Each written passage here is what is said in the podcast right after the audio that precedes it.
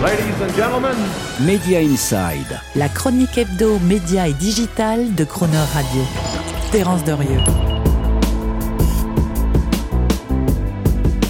Mais il y a vraiment rien ce soir à la télé. Vous vous souvenez?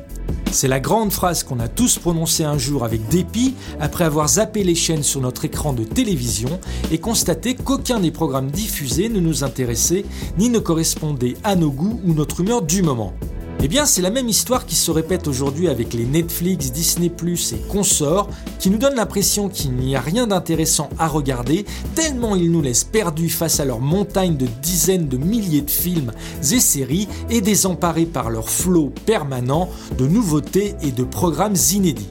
Résoudre cette paralysie de l'abonné face à une arborescence démesurée de choix, cette anomie devant la masse, comme on dit, pourrait bien devenir la prochaine grande bataille dans la guerre du streaming. Ainsi, au-delà de la guerre des contenus et des interfaces, c'est désormais celle des guides de programme qui se joue. Une nouvelle bataille dans laquelle les grands services de streaming semblent avoir déjà capitulé, encore incapables de proposer à leurs propres abonnés de véritables guides de programme assortis de fonctionnalités intuitives de recherche, de recommandations et de découvertes. Mais alors, à quand donc le super guide des programmes version 3.0 qui indexera tous les contenus de toutes les plateformes, vous informera en temps réel de leur existence, vous permettra de suivre vos programmes préférés, d'être averti de leur disponibilité et d'en découvrir d'autres exactement en face avec vos préférences et vos goûts?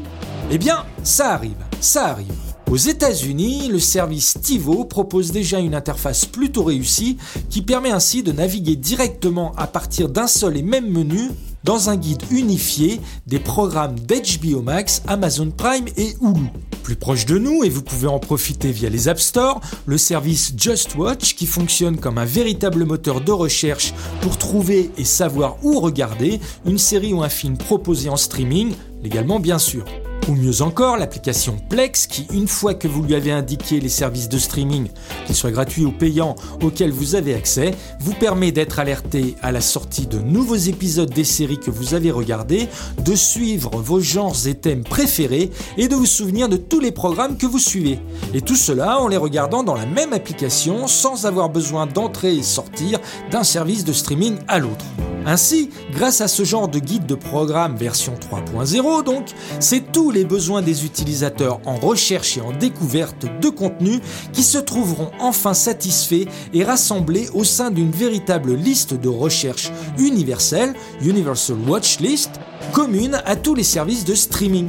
Le moyen abouti de lutter définitivement contre la fatigue ressentie par l'abonné, conséquence de la corne de superabondance du streaming liste de recherche universelle.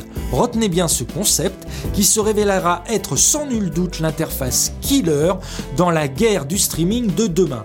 Preuve que par-delà les batailles que continueront de se livrer les plateformes à coup de volume d'exclusivité et de nouveautés programmes, c'est l'expérience utilisateur et l'ergonomie d'un usage unifié qui l'emporteront au fond, un peu comme Spotify et son interface ont réussi à unifier la recherche et la découverte de toute la musique. Media Inside.